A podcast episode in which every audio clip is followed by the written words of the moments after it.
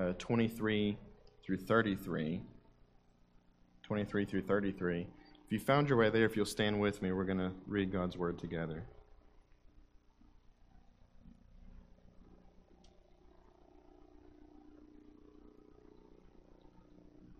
On that day, some Sadducees who say there is no resurrection came to Jesus and questioned him, asking, Teacher, Moses said, If a man dies having no children, his brother is next of kin shall marry his wife and raise up children for his brother. Now there were seven brothers with us, and the first married and died, and having no children left his wife to his brother. So also the second, and the third, down to the seventh. Last of all, the woman died. In the resurrection, therefore, whose wife of the seven will she be? For they all had married her. But Jesus answered and said to them, You are mistaken, not understanding the Scriptures nor the power of God. For in the resurrection they neither marry nor are given in marriage, but are like angels in heaven. But regarding the resurrection of the dead, have you not read what was spoken to you by God? I am the God of Abraham, and the God of Isaac, and the God of Jacob. He is not the God of the dead, but of the living. When the crowds heard this, they were astonished at his teaching. You can be seated. So, Jesus has had a very long day at this point. Basically, all of his enemies have come against him with various arguments and challenges and obstacles and things to try to throw him off or get him to say something that's going to incriminate him. And as we've looked over the last couple weeks, uh, these are some pretty uh, technical challenges, things with the law, things with the government, uh, difficult scenarios for uh, Jesus to deal with, and yet we see how, in his wisdom as God, he's able to just navigate all of these challenges and is able to constantly provide correction. And so they have not yet been able to, to trick him or to throw him off, but they're going to keep trying. And so in this passage, uh, the, the title of the message today that I want us to think about in the context of this is How to Win a Fight. There are some times in life that we have to fight. And Jesus is showing here in this example, as he does often, how to do that. And so there's, there's many things that we can look at. Obviously, on its face, this passage, uh, I would have said uh, a week ago, before I started studying this more, that this was one of my least favorite scriptures in the Bible uh, because I happen to like my wife very much. And uh, Wednesday will be 14 years that we've been married, and I'm uh, content to be married to her for eternity. However, Jesus says here that that's not an option, that that's not how it works. And we're going to talk about that a little more.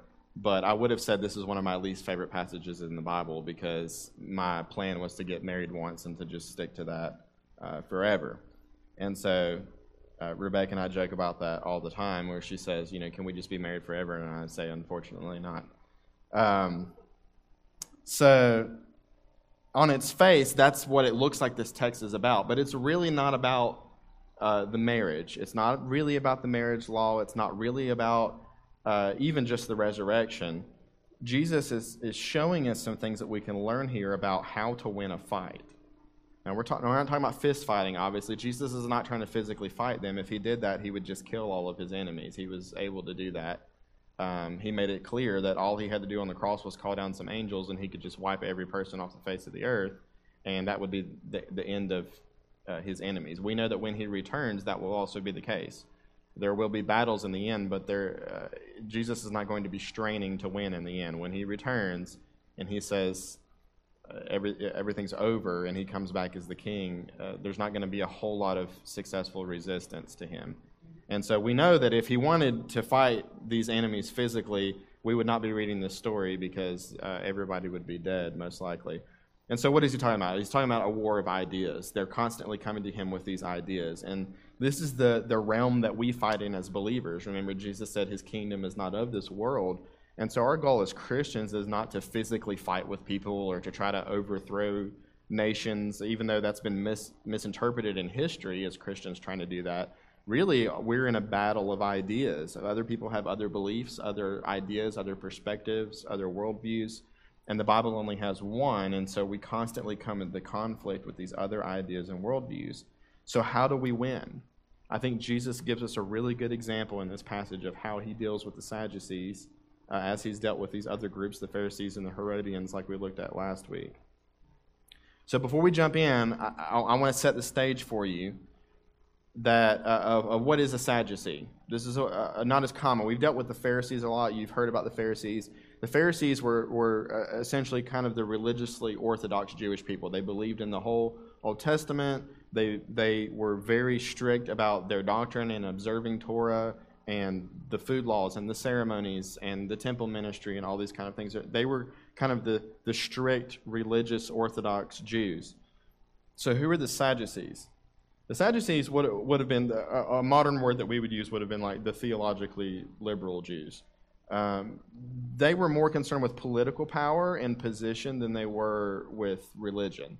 And so while they would have been ethnically Jewish and they would have kind of participated in some things that were ethnically Jewish, uh, usually it was about money and power for the Sadducees. For instance, the Sadducees are part of the elite class. So one of the things that we haven't uh, really pointed out up to this point, we've talked about the Sanhedrin several times. You've heard that word, which is basically kind of like the, the high council of the Jews, similar to like their Senate or their Supreme Court, something like that. Um, almost all of them were Sadducees. And usually the high priest was always a Sadducee. This is part of the hypocrisy that Jesus is constantly pointing out is you guys don't actually believe the Bible. You don't you're not really worshiping God. This is more of a position for you, a political position that you're trying to get. So because this is the elite society of these Sadducees, they're also very pro-Roman. They they are in favor of the Roman government. Why? Because the Roman government allows them uh, to have the positions of power that they have. Similar, last week we looked at the Herodians, how the Herodians were pro Roman also because as long as their family got to have a seat in power, then they were okay with the Romans as long as they got to have their own little kingdom inside of the Roman Empire. The Sadducees were the same way. They were in favor of the Roman government because as long as Rome allowed the temple to exist and allowed Judaism to exist, they, Rome wanted somebody that they could have in their pocket to be in charge of the Jews in case they got a little wild and so the Sadducees were their part were their political partners in doing that. They're also extremely wealthy. So most of most of your wealthiest uh, rulers in the elite class of the Jews here were Sadducees because since they were in the Sanhedrin, since the high priest had that ministry, a lot of the commerce that happened in the temple uh, funded the Sadducees' lifestyles.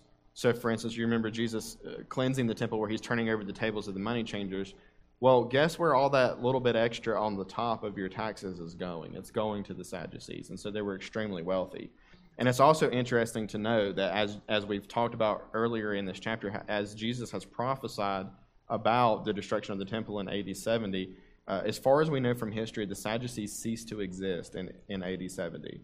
So when the temple ministry was destroyed, their entire ruling class was destroyed. All their money was gone all their political power was gone, and they basically just kind of disappeared in history at this point.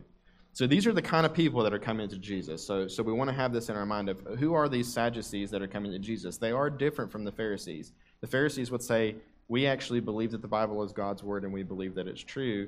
The Sadducees would say, we're not so much concerned about the doctrine of the Old Testament as much as we are whether we get our money and our power. So these are the people that are coming. So, how does Jesus win in this fight? The first thing I want you to see is, is we need to notice the law here. Look at verses uh, 23 and 24. On that day, some Sadducees, who say there is no resurrection, came to Jesus and questioned him, asking, Teacher, Moses said, if a man dies having no children, his brother, as next of kin, shall marry his wife and raise up children for his brother. Now, if you notice, like in mine, I'm using the New American Standard here. If you notice, that quote that they have there is in all, all caps. What that means is, is that they're quoting the Old Testament directly. And so this is pulling a passage from the Old Testament um, that is part of the law that they're raising up to, uh, to Jesus. They're confronting him with God's law. So, a couple things that we need to notice about this part of the story. First, this is a draining day. You'll notice right at the beginning, on that day, some Sadducees. Well, on what day?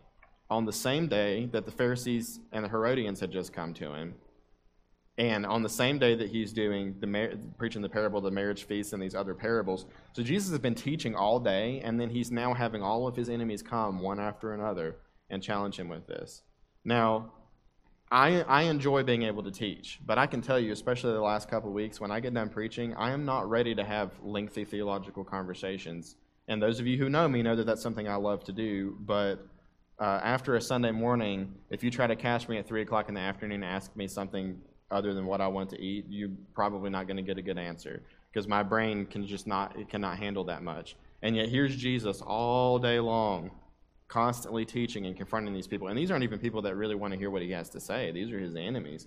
And can you imagine all of your critics, the people who have something negative to say about you, just coming for an entire day just to, to levy their complaints and I don't like this and you didn't do this and does the Bible really teach this? And I, you know, can you imagine that coming over and over again and just the exhaustion of of us as as human beings? Because remember, Jesus was a human man who had human limitations too. This is a draining day. So as the day is winding down, I mean, he's just been on the defense all day long, and he's exhausted. Also, let's talk about the domesticated dogma here within the law. So, what do I mean by domesticated dogma? What I mean is, you'll notice uh, it says in parentheses there in verse 23 the Sadducees who say there is no resurrection. Well, what is that talking about? The Sadducees had, had domesticated their, their dogma. In other words, they had made the Bible uh, very comfortable for them to accept. And the way that they do that is the way that a lot of people in modernity have done, which is to uh, remove the, the, supernatural from the Bible. So there's a lot of uh, scholars and others today who would say, uh, for instance, I heard one time, I've sat under some of these teachers, uh, the feeding of the 5,000 wasn't really a miracle where Jesus multiplied food. Everybody was hiding their own food, and whenever Jesus preached, they got convicted that they should share, and they all pulled, pulled their food out. And so the, the real point of the feeding of the 5,000 was that everyone learned to share. Well, that's a, that's a nice message for preschool, but that's not what the Bible actually says happened. Uh, they would say, well, Jesus didn't actually resurrect from the dead bodily, he just resurrected in the hearts of his disciples. There's liberal scholars that say things like that. Or uh, when it says that Jesus was born of a virgin, a virgin can mean young woman, so it just means that Mary was a young teenager when she had Jesus. It doesn't really mean that she hadn't been with a man. These are the kind of kind of things that are out there. It's not hard to find. You can look on the internet. Uh, if, if you want to hear some of this stuff, watch, watch a History Channel documentary on anything related to the Bible. They get it wrong every single time. They always get it wrong because those are the guys that they're interviewing. Why? Because if the Bible says anything supernatural, then all of a sudden we have to have faith and we have to actually believe the claims of what it's saying. It's much easier to believe the Bible if it's not saying anything supernatural. And this is where the Sadducees, where they had domesticated it down to where they didn't believe there was any afterlife, so they didn't believe there was a resurrection of the dead. They didn't believe in angels or that people had spirits. They were basically uh, kind of atheistic in a way, or, or, a secular humanist, where they would just say, uh, the Bible is really just about us uh, good moral teaching and us just being nice to each other, and then we die and hope that we did something that matters that we're leaving behind. Does that sound familiar? Because that's kind of like the standard American uh, worldview right now. A lot of things have not changed in 2,000 years.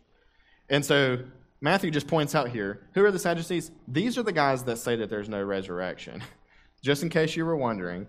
Um, and also, one of the distinctives of the Sadducees is, is, that they put the Pentateuch as primary over the Jewish books. So the Pentateuch is the, the Greek word that we use for Torah. They both mean the same thing, but it's the first five books of the Bible or the books of Moses.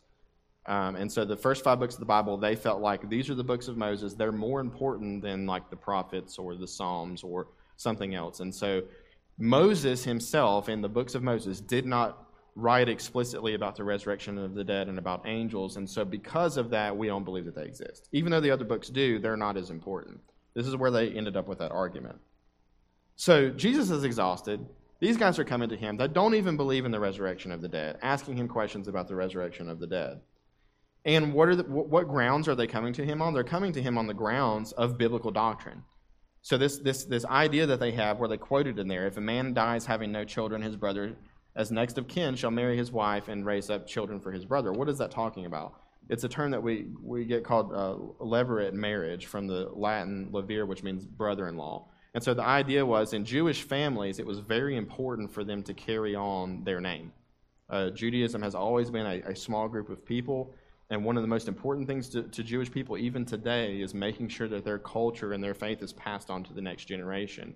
So, what do you do in a situation where you're not able to have offspring? You're not able to carry on that family name or that tradition. Of course, the Jews dealt with this a lot. A lot of times in war, you have young men, they die in war, they're not able to have children yet. Or uh, you would have uh, be attacked by somebody. You could have illness that could come in. It was really common for people to get sick and die at a young age. You have all these different things that could happen. What do you do? Well, the provision that God made in the law is is basically if, if a woman becomes a widow, uh, if her husband dies and she's not able to bring him any children, then it's his brother's responsibility, who's unmarried, to then take that woman as his wife, and the firstborn child of that marriage is considered to be the deceased man's child. And so, if she were to have two children, one of them would be hers with her current husband, but the first one would be considered the, the son or the daughter of the other man, so that that family could continue on. This is the provision that God made to make sure that we, that we end up with Jesus. Uh, for instance, if you read the book of Ruth, you'll see this doctrine worked out where Boaz is the kinsman redeemer. He's the one that is able to uh, bear this child, and yet in the process of that, we see that that's actually in the lineage of Jesus. So it was necessary, even for Jesus to be born, that this law was in place. So, the, so they're bringing this law to Jesus and saying, Jesus, this is what Moses has said. So think about the, the response that Jesus has. Jesus is ready to defend his position. They're bringing the Bible to him as though Jesus has never read the Bible. He's made it very clear up to this point with the Pharisees and others. Remember, we've talked about he, he, he's almost mocking them in a way constantly of, have you guys not ever actually opened the Bible and read? Have you never sat in the temple and heard somebody read the Bible, which is extremely insulting to these religious scholars? Of uh, why are you asking me this question when you could clearly just go read the Bible and have the answer? And and and it's it's a rhetorical question. The answer is we don't really care about the Bible. We care about getting you. That's really what it's about here. But Jesus is ready to defend his position. Are we also ready to defend our positions? They knew that he thought differently than they did. If they thought that Jesus agreed with him that there was no resurrection of the dead, this conversation wouldn't be happening. Which means what? Which means Jesus was very open about the fact that he believed in the resurrection of the dead. And so this is the grounds that they're challenging him on is is there a resurrection of the dead or not, Jesus? Do people know that we think differently from, they do, uh, from the way that they think? Do our friends and our family, people around us, do they recognize that we don't think like they do? They recognize that about Jesus. Other, again, otherwise they wouldn't be having this conversation. But what about us? Do people just assume our coworkers and people that spend time with us, do they just assume that we think about the world the same way that they do because we don't talk about it? We have to ask ourselves when situations come up and issues, and not for the point of being contentious, right? We're, we're not trying to aggravate our coworkers and our family members and our friends and others with our ideas. That's not what we're trying to do. But it should be pretty obvious that we have different ideas. You, can't really talk to somebody in America right now, the way that things are, for more than like five minutes without figuring out something about their politics. Let's just be honest. It, it's pretty easy. You hear certain words, buzzwords, or they make a comment about something you know an economic thing or a health thing or whatever and you begin to put the pieces together of like okay i can pretty pretty much discern where this person's worldview is at with that. But for some reason we just we're not able to do that with their faith. And the reason why is because christians just don't talk about jesus that much. They don't talk about a biblical worldview that much. And so it it, it, it would be a shame for some for somebody to say i have a pretty good idea of who this person votes for but i don't know uh, whether they're a Christian or not. That, that would not be a good thing for that to happen to us. So they knew where Jesus stood, and people need to know where we stand. When we need to be open about what we think God's word teaches, not in a hostile way to others, but in a helpful way and in, and in a loving way. And then we need to ask the question if, if we are doing that, which I know many of us are, and when we strive to, we, we don't do any of these things perfectly, are we ready to back up our thinking with Scripture if we're challenged? Jesus is not being challenged on the opinion of the Sadducees here. He's being challenged on the Word of God. They're quoting Moses and saying, Jesus, Moses, the authority, the one who was inspired by God to write these books, said this about this law. What do you have to say about it? And people are going to challenge us. And, and if you don't think that unbelievers will challenge you with Scripture, talk to some more unbelievers. My philosophy professor in one of the schools that I went to had a PhD in religion from Syracuse University could quote more scripture than any of us in here and did not believe a word of it. And he would come to me and say, Well, what about this verse? Or what about that verse? Or what about this idea in the Bible? Or what about when it says this? You know, what do you do with passages where it says that God commands Israel to kill the, the children of their enemies? That sounds really bad. An atheist will ask you that. If you haven't been asked that yet, an atheist will ask you that. Uh, the short answer is God does what he wants. That's, that's the easy answer. Um, but it's more complicated than that. But there are hard things in the Bible. And so they're coming to Jesus with these hard things, but Jesus is ready. He's ready to support what he has to say because, spoiler alert, the one kind of whispering into Moses' ear about what to write down was Jesus. Jesus wrote the book of Moses. And so they're asking him, well, what does Moses have to say? And Jesus is like, well, I'll tell you what I told him, in other words. Uh, or as he said later on, before Abraham was, I am. So we see the law here being brought out. Now let's look at the legend. Look at verses 25 through 28 here. This is the story that they bring to them, the legend that they're bringing to him. Now there were seven brothers with us, and the first married and died, and having no children left, and having no children left his wife to his brother. So also the second and the third down to the seventh. Last of all, the woman died. In the resurrection, therefore, whose wife of the seven will she be? For they all had married her.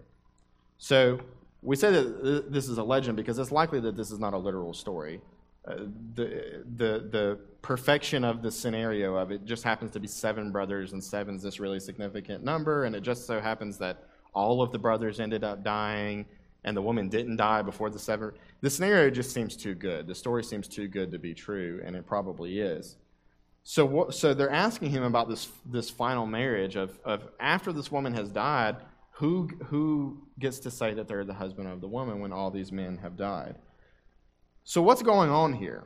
Well, again, as I said, when we, when we read this, we would read it and think to ourselves, well, this story that they're bringing here is really what the text is about, but it's really not. This is just on the surface. What's underneath of this is this was a trick that the Sadducees would use to silence the Pharisees. So when they're arguing with each other, you can look in, in, in uh, Acts at one of the points when they're interrogating Paul, and they've got Sadducees and Pharisees in the room, and Paul decides to throw a hand grenade in by saying, Hey, I'm being on trial because I believe in the resurrection of the dead and then everything just explodes. And the Pharisees and the Sadducees are yelling at each other, and the Romans are like, we better get him out of here before somebody gets hurt. And so that's how Paul gets out of trouble one time, is bringing up this doctrine of the resurrection of the dead. So this was a constant argument between the Pharisees and the Sadducees. And so whenever the Pharisees wanted to, wanted to get points, or whenever the Sadducees wanted to get points on the Pharisees, what did they do? They threw out this story. Okay, Pharisees, since you believe in the resurrection of the dead, answer this one for us. And this often stumped the Pharisees, apparently, because it seemed to be an effective tactic. They wouldn't be coming to Jesus with something less than their best argument. So they're coming to him and they're saying, Listen, we, we've got the Pharisees for years on this one. Let's see how Jesus holds up on this one. So this is a trick. They don't really care about the answer. Remember, they don't believe in the resurrection of the dead. So whatever answer he gives them, they're not going to believe anyways.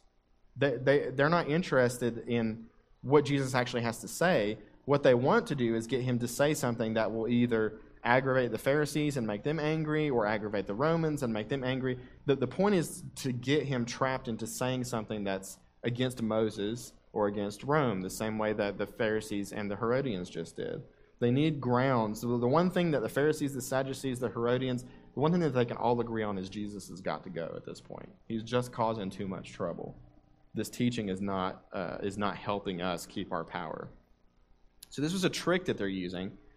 And notice, uh, notice their assumption here in the story. So they're assuming that the afterlife is identical to this life. This is the assumption that they're making. Well, if we get married in this life, then wouldn't we get married after we die? And so then that brings up the question of okay, well, then who gets to be the one that's married after they die? Uh, there are other religions that teach this. For instance, Mormonism, which several of us in here have spent time talking to them, they believe that there's marriage after death. Uh, they, they, they see the afterlife very similar to this life. Now, I think, we, I think sometimes we err in, in, in not realizing that from what we see from Scripture, the, the afterlife, for instance, when Jesus returns and, and we're all there together with him, is probably going to be more similar to this life than I think we often realize. Some people have this idea, you know, we're, we're uh, floating on a cloud playing a harp for all of eternity. That doesn't seem to be what the Bible indicates. At the same time, there are clearly differences between uh, life in the fulfilled kingdom of God and this life. I mean, chiefly that there's no sin. That's the main difference. But apparently there's other differences, and Jesus points this out to them. And so they're assuming that it's the same. because they don't believe in the resurrection of the dead. So that their, their doctrine is not correct in doing this. So the Sadducees, uh, they, did, they did us a favor here. We need to look at what they did and learn, and learn from it. They showed us what not to do.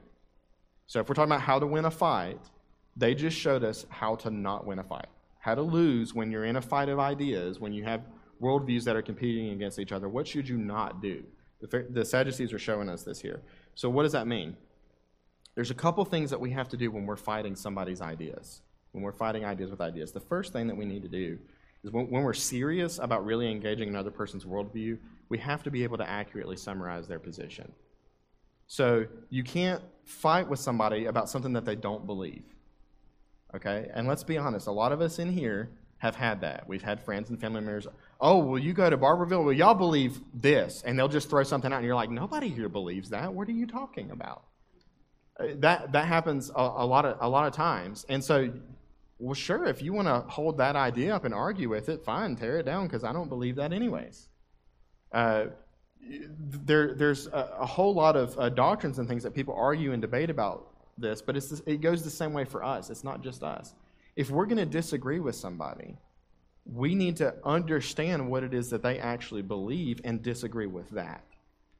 So one of the one of the strategies that uh, my growth group in particular has spent a lot of time with Mormon missionaries here in the city of trying to evangelize them. One of my strategies is is whenever I invite them over to the house, I tell them, "Here's what I want to do. You guys are here to talk about the Book of Mormon. That's cool. Let's talk about the Book of Mormon. I want to tell you what I think that you believe, and then I want you to correct me and let me know if I'm right or I'm wrong." And so I'll lay out for them what I think their theology is, what their gospel is, what they believe about God, what they believe about Jesus. And after many, many hours of conversations, I'm usually pretty close to what they actually believe, and they're kind of surprised about that. And so I say, okay, now, is, is anything that I said about what you believe, is any of that wrong? Is any of that incorrect? And sometimes they'll say, well, technically, we wouldn't say it this way, we would say it this other way. Okay. Why? Because I want to be fair. I don't want to just say, you know, well, y'all are polygamist and, and you know, uh, you, you believe all this kind of stuff, when they're like, we don't really believe that at all, well, that doesn't help the conversation move forward. Then I'm not actually challenging their ideas. So I want to understand it. And then my response is, well, what, now you tell me what you know about what I believe, and I'll tell you whether it's right or wrong. And you know what the answer is? We don't know anything about what you believe. Great, let me tell you. And then I get like two hours to explain who Jesus really is and what salvation really is and what the Bible really is and that there is an actual hell and there is a judgment. And so then I have this open door to lay out to them here's what my views are. Okay, now that you know what I believe and I know what you believe, now we can talk. When you say atonement and I say atonement, we don't mean the same thing. When you say Jesus Christ and I say Jesus Christ, we don't mean the same thing. When you say Heavenly Father and I say Heavenly Father, we don't mean the same thing. When, when, when you say uh, kingdom and I say kingdom, we don't mean the same thing now that we've talked about it and we know what each other believes, we can, we can challenge each other. And, and we can have a, a real battle of ideas and a fight of ideas. So, what is the mistake that the Sadducees made here? They didn't know what Jesus believed. And how do we know that? Because again, they thought that there was a consistency that there would be marriage in heaven. And Jesus is clearly pointing out to them if you had read your Bible, you would know that that's not what I'm saying. I never said that people were married in heaven. So why are you asking me a question about whose husband is going to be uh, who is going to be the husband of this woman when that's not something that I ever said that I was supporting. They're attacking an idea. It's called a straw man fallacy. T- they've held something up that's easy to attack and said, "This is what you believe, Jesus." And Jesus' response is, "Well, no, I don't actually believe that." So are you going to are you going to attack something that I actually believe or not? And again, people will do this with you as a Christian all the time. They'll uh, they'll attack ideas. Would you believe this or you believe that? And you're like, actually, no Christians believe that. You know, Jehovah's Witnesses do this. They'll try to come to you. Well, the Trinity, that was invented by Constantine. No, it wasn't. like, uh, uh, and, and my response to them, they're like, well, do you want to do you want to debate about whether the Trinity exists or not? No, we don't need to debate about it. We have a thing called the Athanasian Creed that all Bible-believing Christians have agreed on for 1,700 years. You should go read that, and that will summarize my position to you. That's what I say to them. Like, you guys, the burden of proof is on you. You're the weird ones. You have to prove what you believe. I, I believe normal Christian doctrine that everybody's believe. So I don't have to prove it to you. You have to prove it to me. And so there's all these, these kind of uh, arguments and things that happen. Uh, and you have to be able to summarize a person's position. So you want to ask questions. You want to say, okay, what do you actually believe about things? The other thing that you need to do is you need to uh, uh attack in earnest. So, like when you attack a person's idea, you got to make sure it's a lethal blow. What do I what do I mean by that? There are a lot of things that we can argue about. uh, in the culture that we're in now, we argue about everything, and a lot of times it's stuff that really isn't that important or really doesn't matter. So, if you're going to argue with somebody, make sure it, you're getting to the core of the issue, not the peripheral stuff. Uh, for instance, again, I'll use the Jehovah's Witnesses as an example. If you talk to a Jehovah's Witness about the gospel, if they come to your house and they're talking to you, they're going to want to talk to you about the Trinity. They're going to want to talk to you about church history. They're going to want to talk to you about the end times. They're going to want to talk all this other stuff. Okay, now we can believe different things about a lot of that stuff and be saved. So the argument that we make isn't, I'm going to make an argument about the end times that's better than your argument about the end times. That's not going to save them. That's not going to, that's not going to tear down their false theology. If you really want to get at the heart of the problem with the theology of a Jehovah's Witness, it's that you think that you're sick in sin and not dead in sin. That's the heart of it. If you really knew how dead in sin you were, you would abandon any hope of working your way into heaven. If you really understood what, how holy God is, you know, they talk about Jehovah as the holy name of God, and if you don't use that name, you're not respecting him. My argument to Jehovah's Witness is my God is holier than yours. Because he's so separate that there is no way for me to be saved without him saving me. That's how holy he is. And so the solution to attacking him isn't debating with him about end times or Trinity or all this other kind of stuff. It's the holiness of God. Of you've brought God down to a level that you can reach, and that's ultimately your heresy. Is you, is you don't know who God is. And if you really knew how holy he was, then you would cry out to him to save you because you would realize there is no other name under heaven where men might be saved other than Jesus Christ, as the scripture says. And it's not your name, it's Jesus' name that you have to be saved under. So you want to identify what does this person believe, and then you get to the core of what is that, got core error underneath their worldview, and you go for that. In other words, when you fight, you, you fight to win. You don't play fair, you play dirty in order to win the fight. You find out what's going to what's the house of cards that I can pull that card out the bottom and the whole thing comes crumbling down. And again, we're not doing that in a hateful way. We're doing it because this person has been deceived. We don't war against flesh and blood, right? We war against principalities and powers. That's what the scripture says. That, that Jehovah's Witness isn't my enemy. Satan is my enemy, and he has deceived that person into believing a false gospel. And you know what? I do want to destroy the kingdom of Satan. I do want to attack him. I do want to challenge him. I do want to respond to him. Not so that this person is harmed, but so that they're redeemed. That's the whole point. Because sometimes all of us have been this way. Listen, even if you grew up in church or whatever, you have not been born again until you come to the point where your house of cards has fallen down. Where you've realized eh, you've realized I've got I've got nothing here. All I've got is Jesus. Everything else that I thought is gone. Everything else that I believed is gone, and he's he is my only hope of salvation. And so part of what they are, this is what they're trying to do with Jesus, right? If we can take the resurrection of the dead away from Jesus, then all his teaching and all his theology uh, will, will collapse. And all these people that are following Jesus will turn away from Jesus and he'll lose his power if we can just take away the resurrection of the dead. And this is their thought is that we're going to tell this legend, we're going to tell this story, and, it's, and we're going to get Jesus and we're going to make his house of cards come down. So then let's ask the question did that happen? The third thing I want you to see in verses 29 through 30 is the lapse. But Jesus answered and said to them, You are mistaken, not understanding the scriptures nor the power of God. For in the resurrection they neither marry nor are given in marriage, but are like angels in heaven. So, so let's look at, at how Jesus responds here.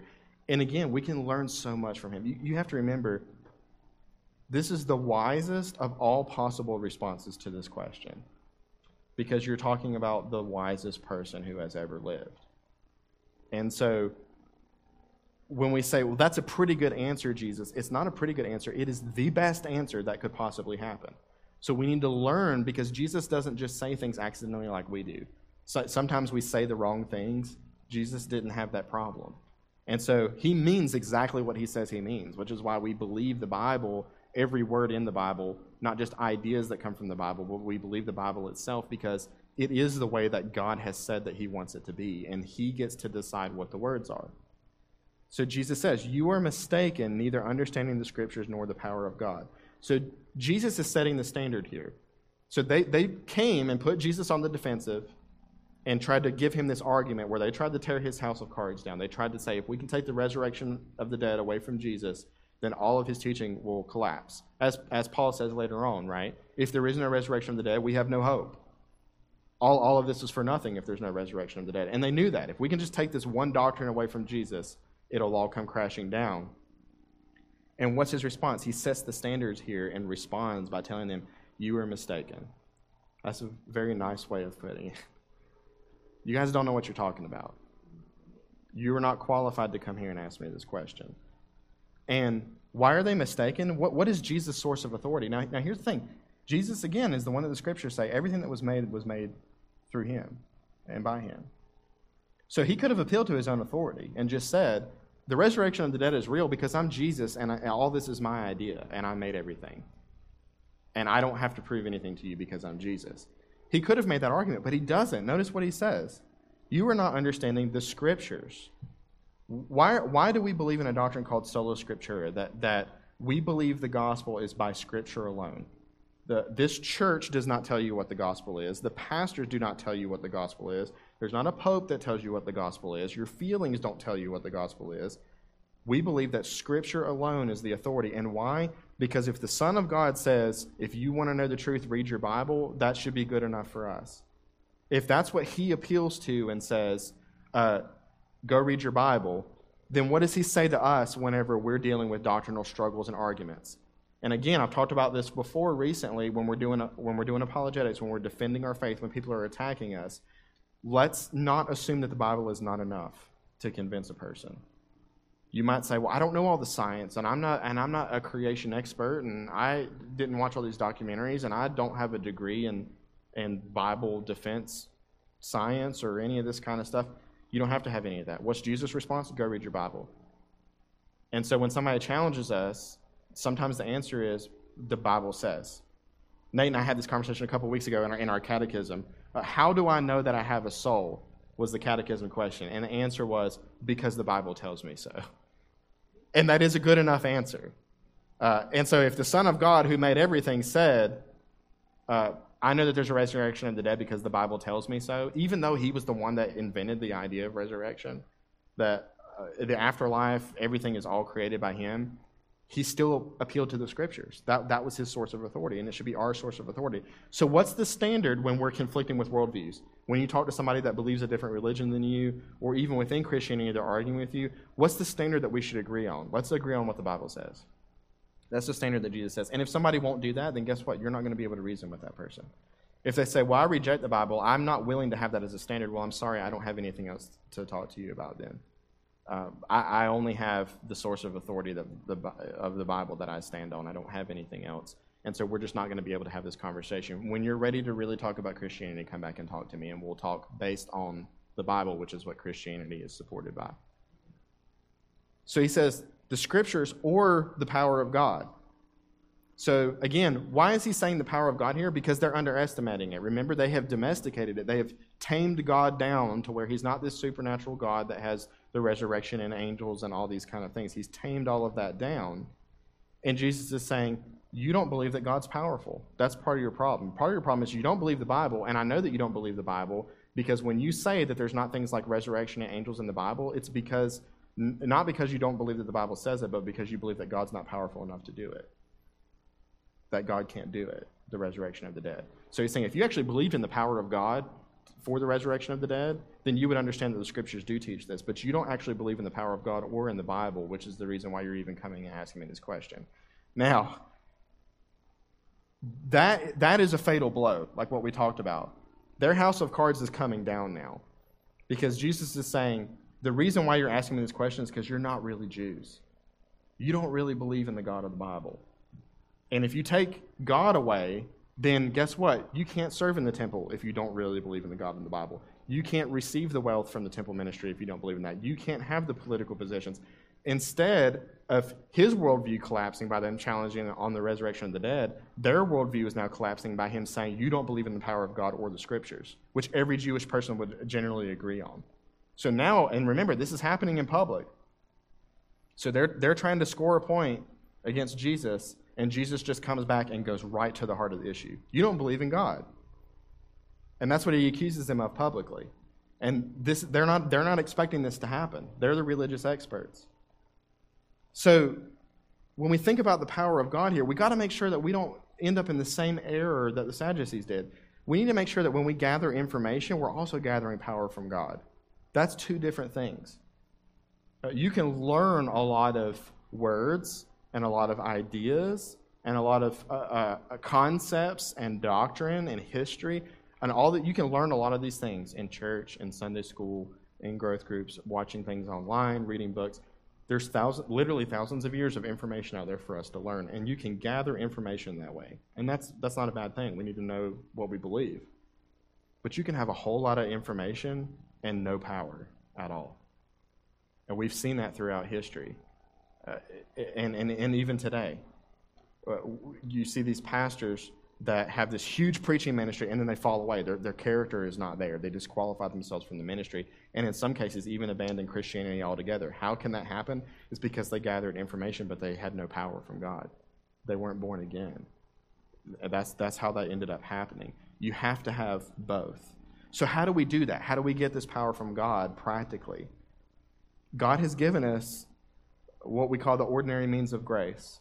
God has told us in His Word, here are things that you can do that I will give you my grace in. Now, we know that we have His grace and salvation. We know that we can't be more saved than we are because Christ has completely paid our sin debt. There's now, therefore, no condemnation for those who are in Christ Jesus. So we know that our salvation is secure. But above and beyond that, God has said, if you want to be mature in Christ, which is different from being in Christ, you can be in Christ and not be mature in Christ. There are ways that I will grow you as a Christian. Well, what are some of those ways? One of those ways is gathering on the Lord's Day, being here right now. God has promised you in Scripture that if you gather together with your brothers and sisters in Christ, you will grow as a Christian. You will receive more power from the Holy Spirit by being here than by not being here. Uh, singing is a, is a gift that God has given us to say, uh, the Scripture says the Lord inhabits the praises of his people. When we sing together, the presence of God is with us. The Holy Spirit indwelling in us strengthens us as Christians. I don't know about you guys. This is one of the reasons why we sing music the way that we do. One of the reasons why we don't have a full band on Sunday morning and you have to wear earplugs when you come in the building is because we need to hear each other sing. Why?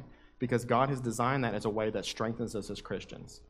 When I hear a five year old and an 80 year old singing praises to the same God together, and I hear sick people and well people, Eh, people that are struggling, people that are having victory. When I hear all of you singing on Sunday morning, it's it's like medicine for my soul. I don't know if you guys feel that way or not, but especially sometimes when I hear when I sit up front, part of the reason why I do this because I can hear everybody behind me. It blesses me and encourages me of these are my people and we're doing this together and, and we're on the same team here worshiping the same God. And God has promised us that when we are praising him, he is with us. He's working in us to strengthen us. Prayer is, a, is an ordinary means of grace. There's nothing magical about it, but it's a matter of the same way that you call your friend or your family member up, hey, how are you doing? What's going on in your life? We have access to the Lord. You can talk to him about anything, even the smallest thing that you think isn't a big deal. He hears it, and he's your father, and he wants to actually answer that prayer and bless you, even with the smallest things, not even the big things. And how many times do we not come to him in that, and then we wonder, I feel so spiritually weak. I feel tired. This, this week has been really hard. This day has been really hard. I'm exhausted. Look at what Jesus did, the God man. What did he do when he got exhausted? He went away and he prayed to his Father. Why? Because he was receiving power from the Father through that prayer. He was being strengthened to do what he had to do. What was he doing in the garden to prepare for the cross, to prepare to receive the wrath of God? He was speaking with his Father and asking his Father to give him the strength that he needed to endure that in his humanity. This is a gift that God has given us the Lord's table is an ordinary means of grace. This is one of the reasons why we practice it every week. Why? Because we don't say, well, I'm not going to have preaching this week. I don't really need preaching this week. Or I don't really need to pray this week. Or I don't really need to sing. Do we really need to sing every week? Why can't we just sing once a month or a few times a year or on special occasions? Do we really need to have the preaching of the word every week? We don't say that because it seems natural to us. Well, all these things are good for us spiritually, so why would we not do them? And yet, often we neglect coming to the Lord's table. And as we say often, there's nothing magical about what's under that cloth right now. But at the same time, God has said, I want to communion. Do this as often as you gather together. Do this in remembrance of me.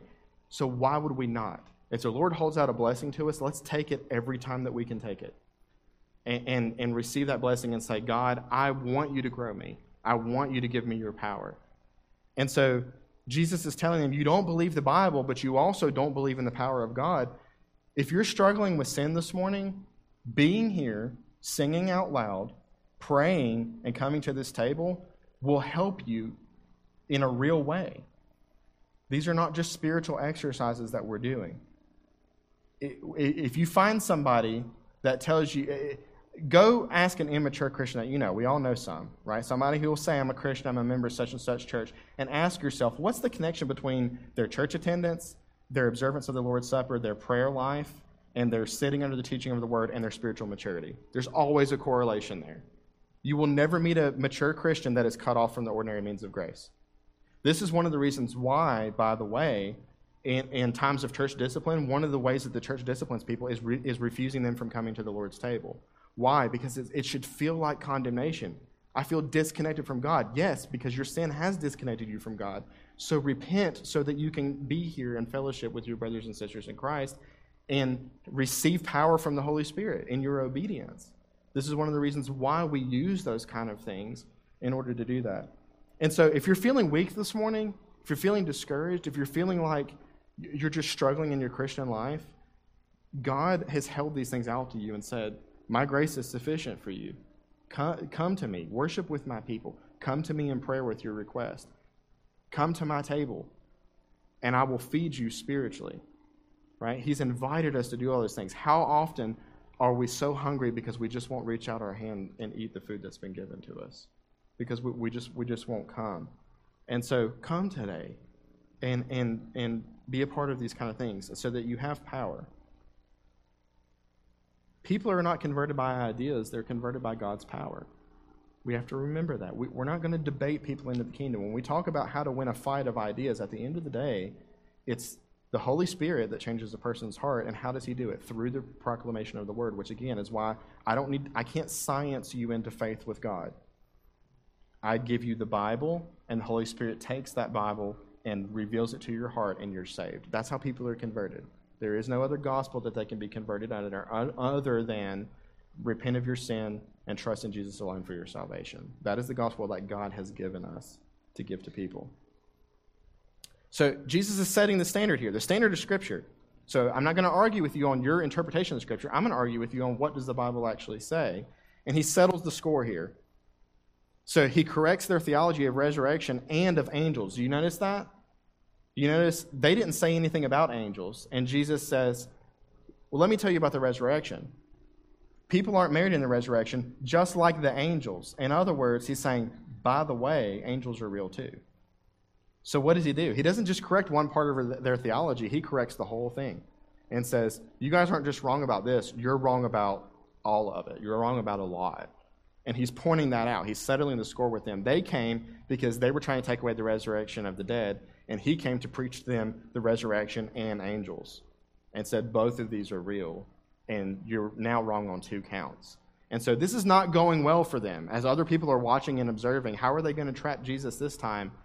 Other people are thinking, the, the Sadducees at this point are probably kind of like backing away a little bit. This is not going how we planned. This is not looking good for us. But notice the consistency in Jesus' response. So his theology is not just bi- biblical, but it's systematic. Well, what does that mean? That means that when the Bible teaches ideas, those ideas apply to everything. This is what we call a biblical worldview or a systematic worldview. There's a system of understanding the world that God has set up. And so when you say there's a supernatural resurrection from the dead, it makes sense to say that angels are supernatural creatures. Why? Because you're believing that the Bible teaches that the supernatural is real in general. So, for instance, Jesus doesn't have to make the argument here that a person has a soul, which they would have denied, because he's saying by acknowledging these other things in the spiritual realm, it makes sense that the spiritual realm itself is real and all these things are real. So, we need to make sure as Christians that when we think about ideas, we also think about how they connect to each other. Sometimes it's, it's easy to kind of disconnect certain parts of our theology or certain parts of the way we understand Scripture. And we want to try to understand the big picture. This is one of the reasons, again, why we preach through books. Why? Because there's ideas all throughout the Gospel of Matthew that if you just pull out verses here and there, you kind of miss. And when you look at the whole thing, you're going to see these big, uh, big ideas that are stretching throughout the Scriptures. And so uh, we want to try to do that with everything in our worldview. So when you ask something about, for instance, the resurrection of the dead, you don't want to just get that from the books of Moses or from the Old Testament or from Paul's letters or from whatever. You want to look at the whole Bible and say, what is the whole biblical doctrine of the resurrection of the dead? And this is what Jesus is showing them is you guys are not, you're so focused on the five books of Moses, you're not looking at what the whole Bible is teaching about this issue. The final thing I want you to see is the living in verses 31 through 33. But regarding the resurrection of the dead, have you not read what was spoken to you by God? Right? They said Moses said. He said, "Have you not read what was spoken to you by God? I am the God of Abraham and the God of Isaac and the God of Jacob. He is not the God of the dead, but of the living." And when the crowds heard this, they were astonished at his teaching. Why were they astonished? Well, for one, God is declaring that that uh, He's the same God yesterday, today, and forever. John Chrysostom said, He did not say, I was, but I am.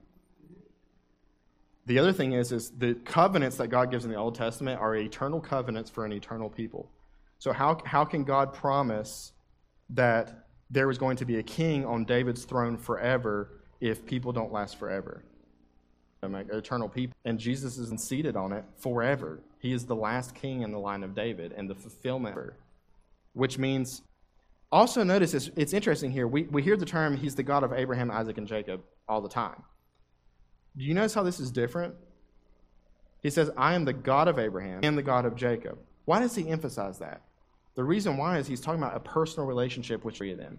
So when he says, I am the God of Abraham, Isaac, and Jacob, or I am the God that led you out of Israel, he's talking more about his, his office of who am I? I am the God of the, of the Israelite people. When he does this personally, he's saying, I'm Abraham's God, and I'm Isaac's God, and I'm Jacob's God. In other words, I'm their personal God. I'm, I'm not just a God of a nation, but I'm a God of individuals. I'm a God of people. I know people. So Jesus didn't just die for a nation, He died for people like you. He knows you by name. He knows Abraham, Isaac, and Jacob by name. But here's the incredible thing. Here's the thing that, that is blowing their minds. He is not the God of the dead, but the living. What does that mean? What that means is, is when Jesus said this 2,000 years ago, Abraham, Isaac, and Jacob were alive. That's what he means, and that's what they understood it to mean. So, how is Jesus defining life then? He's saying there is more to being alive than having a human body. He's saying that Abraham, Isaac, and Jacob are alive with God today, right now. They are just as much alive as far as God is concerned as they were when they were here on the earth. Even though they don't have human bodies at this time. We know in, in the resurrection, they will be given glorified bodies. We know that. We know that we're going to receive that. Now, now think about how mind blowing that is. For instance, this, the, the, I thought about this and studying this. You know, uh, Miss Eleanor, one of our dear church members, went to be with the Lord recently. What Jesus is saying here is that Eleanor is alive this morning. So the resurrection of the dead is a time when the living will receive glorified bodies, but it doesn't make them alive. They're not asleep. They're, they're not truly dead right now. Jesus is saying spiritually, in their spirit, which is not an idea, it's, it's part of who you are as a person, is just as much alive now outside of their body than it was when they were in their body. And that they are alive today. And it, so, does it make sense why people were astonished to hear this? You're telling me that Abraham is alive now? And he is with, with the Father, and yes, he is alive now. All of our loved ones who are in Christ are now living even though they are apart from their body for a time until the Lord returns. It says the dead in Christ will be rise will, will rise first. You imagine if Jesus returns and we see those bodies that we used to recognize as our friends and our families and others suddenly changed, as the scripture says, and given a glorified body, and seeing that person with no sickness, no suffering, no effects of sin just in, in, a perfected body, and then to recognize that that person has been there all along, and we just did, we just didn't see it. So Jesus is not defining life as exclusively physical in nature. Now, I want to take just a second and talk about a doctrinal moment. I know we're running a little bit late, but th- there's a doctrine called the communion of saints, and I want to point that out because we have to be careful about what we mean by that. Uh, the Roman Catholic Church teaches a doctrine called the communion of saints. And what that means is, is that all of God's saints, living and dead, have a communion together with one another, that they're connected to each other as being in the family of God. Now, the way that they would apply that is, for instance, in the Roman Catholic Church, they will actually pray for the dead because they believe in purgatory. And so when a person dies, they think, you know, it's kind of a point system. The more that you pray, the less years the person gets off their sentence in purgatory. So you kind of try to pray them out after they're gone. Um, obviously, we don't believe that. Scripture doesn't teach that anywhere. It's not a biblical doctrine that purgatory exists or that we should be praying for people who are dead. It is appointed unto man once to die and then the judgment. So once you're dead, that's the only chance you get. However, we do believe in a communion of saints in the sense that uh, we are part of God's chosen people. And those who have died in Christ are part of God's chosen people. And those who are coming before us, some of the children in this, in this room who are not born again, are a part of God's chosen people. And so, do we have communion with each other? Yes. And spiritually, if Jesus is saying here that spiritually, you, are, you never spiritually die after you've been born again, that you are living even if you're not in your body, then we still have communion with those who have died. Now, again, the Catholic Church and some others would take that, uh, that's where they get prayers from the saints. If you ever wonder why do they pray to these saints all the time, it's because they think they're still alive. Now, we would actually agree with them that they are alive. But why would I pray to a saint when I have a high priest that's seated to the right, at the right hand of the Father? It doesn't make any sense. I'm going to go to him. You know, why would I pray to Jesus' mother when Jesus' mother isn't my high priest? I'm going to pray to my high priest. Um, he's the one that is the advocate for me. So this is why we don't pray to saints. So there's a little bit of truth there.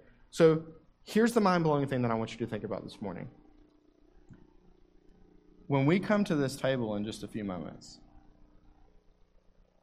do you realize that spiritually, we are all we are all spiritually coming together as a local church and doing this. Do you realize how many thousands of other local churches are coming together today on Sunday? This is one of the reasons why we worship on the same day. So when we take communion together, we're not just taking communion in this church, but we're united with all of our brothers and sisters across the world as God's people of saying, we're all meeting together spiritually. And we know one day we actually all will be in the same place together with all of those who have died, uh, with those that we don't even know in the future. We all will be together in one place. And so we can't fully experience that now, but we get a little taste of that this morning when we get to do that. And that's an incredible thing. And so think about that as, as uh, we prepare to do that in just a moment. Father, thank you for teaching us how to fight. Thank you that your son Jesus uh, is the example for us. Thank you that we have your word. The same word that Jesus stood on against his enemies and their ideas is the same word that we have today. Thank you for that. Thank you for his example of speaking the truth in love to these Sadducees. And Lord, help us to follow that example. We can think of someone right now uh, that does not believe the gospel, that needs to hear the gospel, Lord, and we may feel helpless to try to argue with that person or try to convince that person, but what we see today, Lord, is that as your word goes out, your Holy Spirit will do the work in that person, and we just have to be obedient to speak that word. We thank you for our brothers and sisters that have gone to be with you already and those uh, who will go after us. We thank you, Lord, that we can look forward to that resurrection, that it's, it's not a myth, it's not an idea, but it's real and that there is going to be a day that we all are going to be gathered together, and that you yourself will be there, and we'll be able to take communion together with you.